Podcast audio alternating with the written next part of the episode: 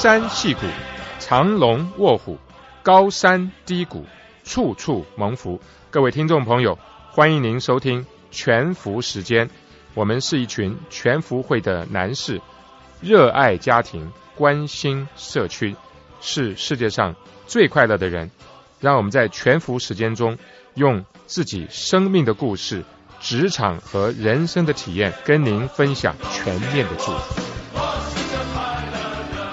听众朋友，晚上好，欢迎来到全福时间，我是主持人邵阳，我是刘仲伟，大家好。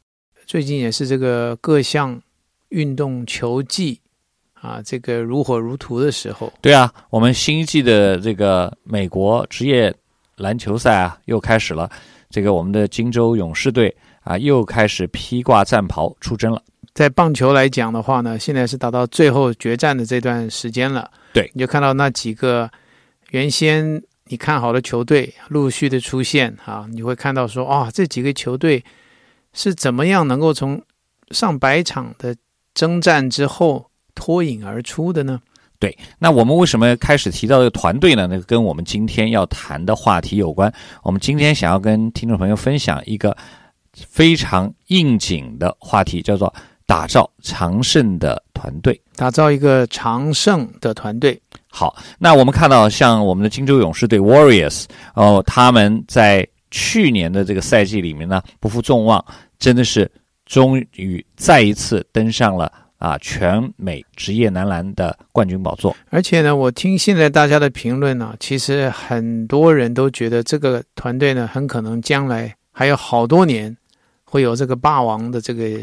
这个架势，哎，就有点像这个九十年代的这个啊纽约洋基队，或者是啊那个时候我们啊旧金山这个四九人队哈啊曾经统霸了一段的时间，好像形成了一个我们叫 dynasty，对一个朝代，哎，一个时代，一个朝代。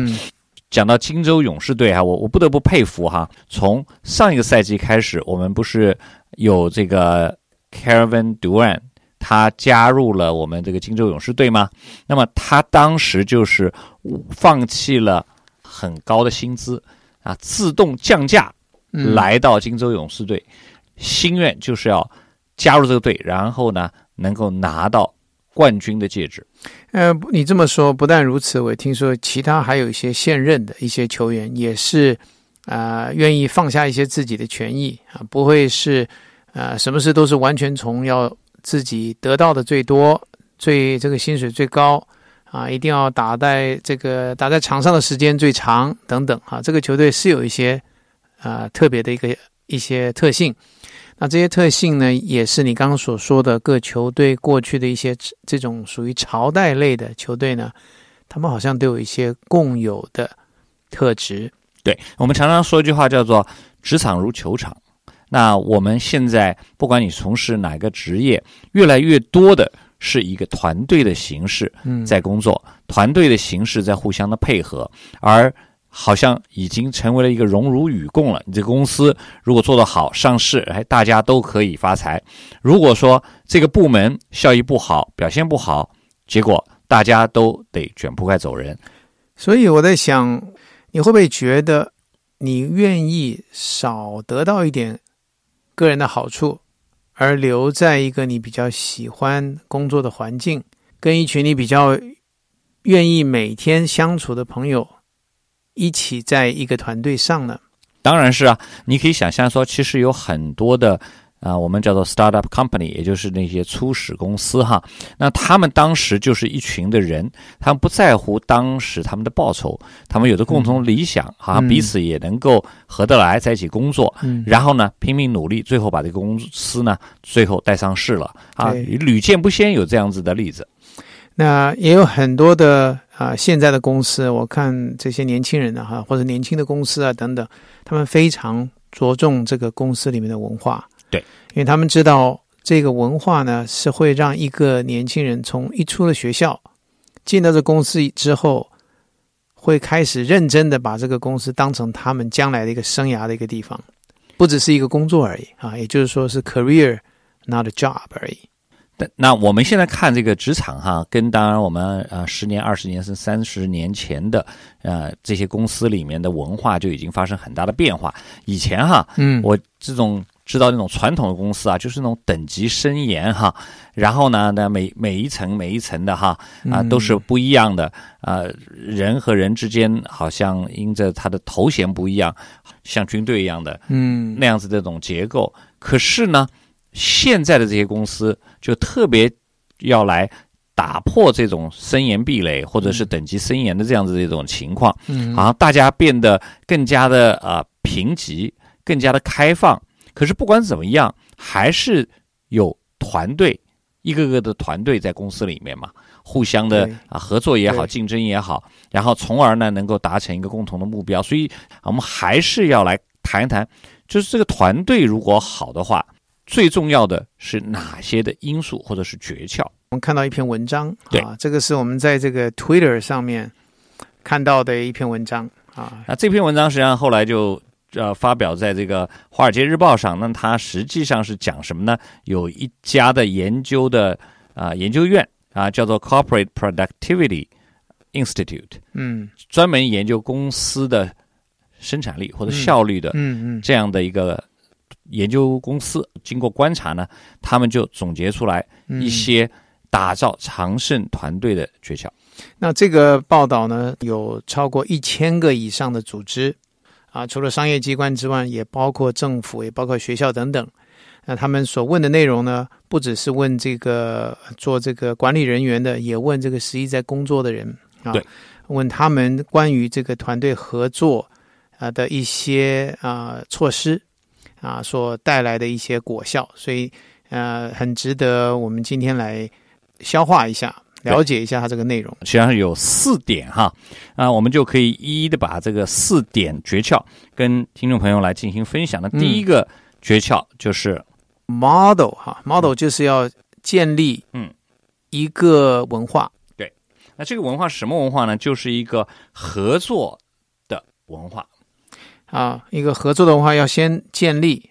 那第二个呢，它是说要建立彼此很好的一个团队的关系哈，build 一个 strong 的 network。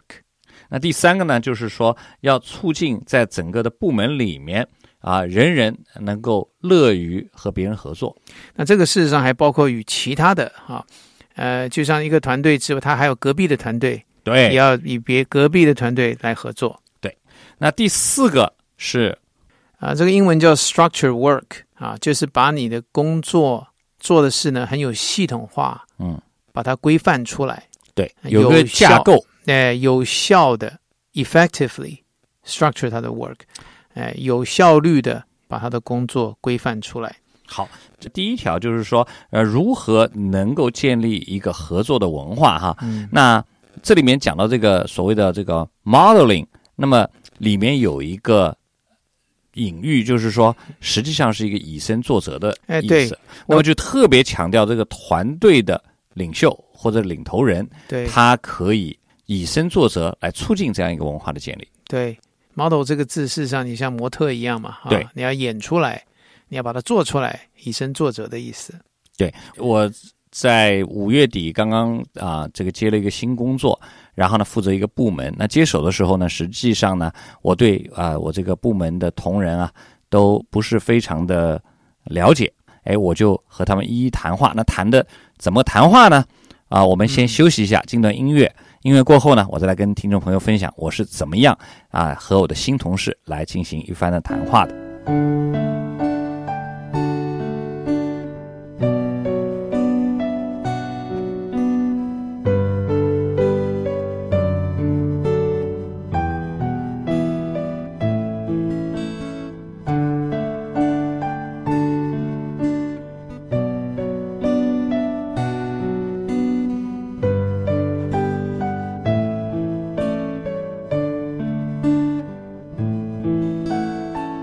朋友，欢迎再次回到全福时间，我是邵阳。我是刘忠伟，大家好。我们今天所要跟听众朋友分享的题目就是打造长胜的团队。刚才我讲到说啊，我在今年的五月份啊，我就换了一个工作，然后呢，就接手了一个新的部门。那这个部门当中的同事对我来说都是素昧平生的，我要开始跟他们一起相处，首先要来跟他们一起有一个自我介绍和一个开始的谈话哈。我就想起来，我当时是跟每一个人谈话的时候，我都是很巧合的哈，我都强调一条，就是我们要打造一个彼此合作的团队。一个文化，哎，就是建立这样的一个文化。嗯，我就相信说，其实这个本身来说，就把我所期盼的跟他们啊讲得非常的清楚，使得他们都有一个心理的准备。这个新的主管上任，他所想象这个团队会是朝哪个方向发展，会享有什么样的一个文化？嗯，这个有效的团队呢，他一定要先有这样的一个愿意彼此合作的文化。对啊，所以你刚刚讲。也就是你在这个新到的工作场所，你如何来试着来建立这样一个文化？如果讲到说以身作则哈，泡你的经验非常的丰富，那你你曾经跟我讲过，你呃在工作当中有一个例子是用自己的例子建立起这样的一个好的团队文化的。对，在我工作的这个其中，曾经到过一个团队是啊。那刚开始的时候呢，我就发现这个团队在开会的时候啊，你可以。很明显的发现，有的人话还没有讲完，好像已经有人开始预备发表意见，或者是发表不同的看法。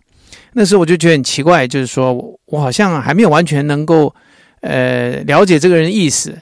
那我看得出来，大家也并没有完全了解，但是已经有的人已经预备好，呃，甚至是另起一个炉灶啊，我谈一个完全不一样的事情。这样的一个问题啊，其实，在我们今天说这个报道里面有说到，好说很多的人其实发现，如果他们他觉得没有被人家听见的时候，这是他一个啊相当这个 frustrated 啊，相当这个让人家会觉得这个沮丧的一件事情啊。呃，不但我们听不好哈，而且我们没有听好就发表意见，其实在工作果效上非常是不好不好的嘛。没错。那所以当时我就说很简单的事情，我就是在我们讨论的过程当中，如果我不小心打断别人的时候，有的时候我们会这样，因为呢，当别人你以为他讲完了，你就预备开始要发言了，就忽然发现他还没讲完的时候，那那时候我会很快的跟他说很抱歉啊，说 I'm sorry，就是呃 Please continue 啊，继续讲，把你的话讲完，对不对哈？甚至是另外一种情况，这是更常发现的，就是说两个人哎，同时在那个时间哎要讲话，对，这个也不是故意的，就是就开始了嘛。那那个时候我也会很自然的，即使是我是老板的话，哈，假如那个那个会是我开，我是当主席的话，我遇到这种情况，我也第一个跟他说，哦，I'm sorry 啊，Please go ahead，嗯，也就是说你你先啊，我就发现呢这样的事情呢，你做了一阵子之后，参加的其他的人。不管是资深的、之前的，是位高的、是位低的啊，他们慢慢慢慢开始学会同样的习惯啊，有一个新的一个所谓 protocol 啊，啊，就是这样的一个程序、一个格式，一个新的大家的习惯呢，就在中间形成。而且这个一旦形成之后呢，我发现好多年甚至十年下来不会改变。对，也就是说这个文化。不是说用一个好像叫做呃 instruction manual 哈，对，使用手册你把它写下来当成规定。文化应该建立是说你真的在里面去做，然后找几个人一起来做，做了以后呢，别人会有样学样。原因是说这个事情本身就是好的一个习惯啊。你一旦发现这个好的习惯，大家比较有点耐性，大家比较知道怎么沟通，比较来听。这个我发现是说在建立文化上面，我学到的一个。啊，最宝贵的功课。好，那就是您作为一个团队的领头人，就以身作则，然后呢，帮助建立这个合作的文化。哈，对。那第二条呢，就是说要在部门的同事之间呢，来建立一种的相互关系，就是 networking。嗯。那么讲到底哈，这个有很多的做法啊，可以来促进啊。我刚刚接手这个。部门我不是跟大家不熟吗？所以哎，前不久正好是中秋节，嗯，所以呢，我呢就跑去大华超级市场，然后就买了月饼，嗯，然后每个我的部门的同事啊，哎，送他一盒。一方面呢是正好过节嘛，嗯，那同时呢也是哎借这机会呢就是跟他接近，嗯，这效果非常好。结果当天就有这个别的部门的这个同事啊，就跑到我这来说，他说：“哎呀，当你的兵真好啊！”我说：“为什么？”他说：“有月饼吃啊。”嗯嗯嗯嗯嗯。呀，但这个好像就是也作为我来说，跟同事建立关系的。那么还有一个诀窍就是什么呢？就是中午吃饭的时候，可以同事在一起吃，不管你是从外面买的，或者是你是头一天的剩菜啊，装个便当盒，啊，大家打开饭盒，哎，彼此。聊天啊，比如说，哎，你这个菜是怎么做的啊？你的口味是怎么？家里家乡在哪里啊？对啊，哎，这个自然的话匣子打开了，打开过以后呢，对对方的了解就更加的深。那么借助这个在一起吃饭聊天，哎，就彼此关系哎就能够加深。对，这从前我们讲过一个故事嘛，有一本书就叫做《不要一个人吃中饭》嘛。对。那我想，从前我在大的公司做事的时候，从前后来坐办公室一坐就坐了二十年嘛。是。那我现在到小的公司的时候，就发现这个中午吃饭时间是非常非常不一样的。呃，一些人彼此之间，不管你是什么样的工作的人，不管是你的老板还是这个呃你的同事旁边的人，大家在一起吃中饭，那个话题非常非常丰富。没错。而且那个办公室里面那个生气勃勃的哈，讨论的事情啊，呃，譬如说我刚有一个朋友刚刚从这个。阿拉斯卡回来，嗯，在这个看这个北极光啊，你这种东西，你平常 你大概很少有机会能够听得到哈。对对对，我我是觉得这个吃中饭时间的的确确是很重要的哈，在一个 team building 的的情况。对，这个还有一些这个比较正式的来建立这个 team 的 networking 的方式哈。对，我就记得这个我孩子啊，他在洛杉矶上班嘛，哈，对，他们的公司也不大。比我们现在比我现在这个大一些，但是他们新到了这个所谓新生训练了哈，嗯，他们是在他们海湾上面的一个游轮进行的，其实可以想象哈，这个游轮上面，他们绝对不是让你们吃个把费，对，看个电影，嗯，最后喝个烂醉就放你们回去的，没绝对不会这样，对不对？你花这么大的钱，对不对？租游艇下来，他到最后一定是。有一些团体游戏，没错啊，让你做一些这个 group 的这种啊 project 啦，对对对，然后几个 team 把它分开来比赛啦。邵阳，你觉得这样做它的目的是什么？就是一方面是增进与对方的了解啊，同时呢，我觉得也是暗示说，实际上我们不管做什么，要合作才能够赢。在这个过程当中，而且你会发现一些同事他的特性会出来。对一些独特的 leadership 哈，对，有些人特别的点子多，那有的人也会做娱性节目啊，对，有的人口才好，对，有的人会唱歌，是不是？那有的人虽然不见得是很呃很会表演，比较木讷，可是他的思想比较周密，这些呢都在这种团队的竞赛当中呢会出来。对，好，那第三个诀窍呢，就是在这个部门当中和部门间呢鼓励同事彼此合作。讲到这里，我就想到，哎，我们公司哈有意无意的就把我们的工作的场合啊，我们是一个生物制药公司嘛，哎，我们的这个实验台就设计成开放型的，而不是说是一个一个小房间。嗯，那同时呢，这个同事之间的这个办公的地方呢，也是把把他们啊放的比较的开放。嗯。这样的一个好处就是什么呢？他们在做实验也好，在办公的时候也好呢，他们就一直有机会呢，能够彼此交流，比如对对方所做的这个项目呢，啊有所了解。我觉得是一个哎很好的一个设计。嗯，哎，你说到这个，你描述一下好吧？我我很难想象，我从这个学校毕业之后就没有做过化学实验了嘛？啊，你们说的实验台彼此是中间没有这个围墙的嘛？是这个意思对吧？那你看到的是什么样的景象？就是好像你有一个很大的一个这个宴会厅哈，嗯，这宴会厅就是放着是一排一排的实验台，然后中间就不会有任何的这个分隔的墙，嗯，因此的话呢，你从这头你可以听到那头，哦，啊，那人就是可以互相走动。啊，你完全可以看到说，哎，他是不是在实验台那工作呢？还是他人不在，是在办公室里？啊啊啊！那么这是一个。第二呢，因为我们的很多的实验的话，要用到很多的设备嘛。对。那么因此的话，你马上就可以看到说，哎，他是在做什么样的一种的实验？这些就让他们有机会可以来对分享一些的这个工作上面的一些的诀窍。那所以这个气氛是一个什么样的一个气氛？是一个譬如说很呃安安静静，大家在读书在写字这种气氛呢，还是像菜市场里走来走去的那种气氛呢？当然，这跟我们的人口密度有关了。但是人如果非常的多，人口密度越杂的话呢，那真的有点像菜市场。哦，可是呢，因为我们这个毕竟安排的比较啊疏松疏松一些，啊所以呢，我们还是不会那么嘈杂，但是不会说好像近的可以掉下一根针那种。这真听起来蛮有趣的，因为其实这是一个啊，不要说实验室了，其实我发现很大的公司哈，就是非常大的公司，像 Samsung 这种大公司哈，过去这十年来也陆陆续续的哈，这个硅谷里的公司走向这种路线。对，很多很多的这个有围墙的办公室，那 cubicle 的这个墙壁呢，慢慢慢慢的越来越矮。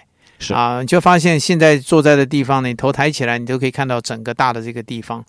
呃我现在工作的地方也是用这种方式来促成大家的合作，因为很自然的你会听到旁边的这个 department 对他们所讨论的内容。没错，哎，这个有的时候不见得跟你相关，可是呢，你你听了对你是有帮助的。对啊，你这个彼彼此增进了解嘛，对吧？更不要说你旁边的人，他们所需要的事情，可能就一个围墙，就人根本不用敲门，就问你一下，哎，Paul 这个东西怎么做？对是不是啊？哎，说这个字怎么念？什么什么，就是像这样的方式，在整个这个会堂里面啊、在这个会议室或者工作场所里面在发生。有趣的事情呢，我们部门呢，因为办公场地不够，所以呢，有一位同事呢，他是不得不和另外一个部门的同事呢来共一个办公室。嗯，结果他们两个之间，哎，就是聊天嘛，彼此之间正在做的这个项目，结果就发现说，其实有很多的是可以彼此合作的，对，以至于呢，到现在有很多的我们这两个部门之间的合作呢，都是因他们两个的这种交谈所引起的。所以你就会看到说，是给他们有这样子的一个空间和一个场合，让他们可以来有一些的互动，就可以嗯增进彼此的合作。这个事情其实我自己从前也也经历过哈。我自己从前第一个工作的时候进去，就是因为刚好他缺一间办公室，我跟另外一个人在一个比较大一点的那一间一起共事的半年。我发现我跟那位朋友一直到现在都是一个非常啊、密切的一个朋友，所以说难怪现在各大小公司都开始走向这种开放式的、这种合作式的教室的 layout 啊，对对对。工作场所的 layout。对那么第四个诀窍嗯，就是要建立一个有效的架构，来让这个团队变得啊更加的工作的架构，对，structure 这个工作的内容哈，对，不是说这个谁要要向谁汇报，谁领导谁的架构，而是说这个工作的架构。嗯那么这个本身就让我想到，其实我们回到这荆州勇士队，他为什么打得好？实际上呢，他的这个架构就是非常非常的分明和有效。你可以看到哈，打到第二节的时候啊，所有的先发球员呢都下去了，嗯然后呢就有板凳球员呢就开始上去打第二节。嗯。教练也是，如果说哈有某些的球员正好这个打得非常的上手，他就会增加他的上场的时间，甚至在下一场的时候呢，嗯。仍然给他更多的时间。可是如果正好有一天呢，哪怕你是先发球员，你的状态不好，那么教练仍然会让你多分球给别的先发球手啊，或者板凳队员，对，让整个的队能够整体表现更好。你的意思是说，这个 Warriors 他已经发展出一个他呃觉得最有效的一个工作的方式，而且在这个方式当中，每一个人的职责也很清楚。对这个职责很清楚，实际上是非常的重要。其实我们就是常常是有这个，呃，每个季度的一个工作的一个考核。那么在这个过程当中啊、作为啊、团队的领头人，就必须要跟团队的成员不仅仅是描述我们的方向，更重要的是啊、把我们每一个人的定位以及我们对每一个人的期盼都谈得非常的清楚。那这样子的话呢，其实每一个人都感觉到非常的安全。同时呢，当这个队能够作为一个团体一直打胜仗的时候呢，整个的团队的气氛就会非常的好，人们呢就不再互相的指责。好，那上扬我们要不要做一个总结呢？好，那我们今天呢跟大家分享了四点，谈如何打造一个长盛的团队。那么第一条呢，就是我们要建立一个合作的文化。啊第二个呢，就是我们要来这个让这个部门之间的同事呢，能够增进他们之间的关系，叫做 networking。嗯，那么第三个呢，就是我们要鼓励同事在部门内和部门间的合作。嗯，那第四个就是建立一个非常有效的工作方面的架构，以至于呢，我们的任务可以顺利的完成。让我们每一个人就从明天开始，就在我们每一个人的工作场所，或者说你的啊、呃任何的环境尝试吧。听众朋友，非常高兴今天晚上可以在空中和你们有这样的分享。我是邵阳，我是刘忠伟。欢迎您下周同一时间来收听我们的节目。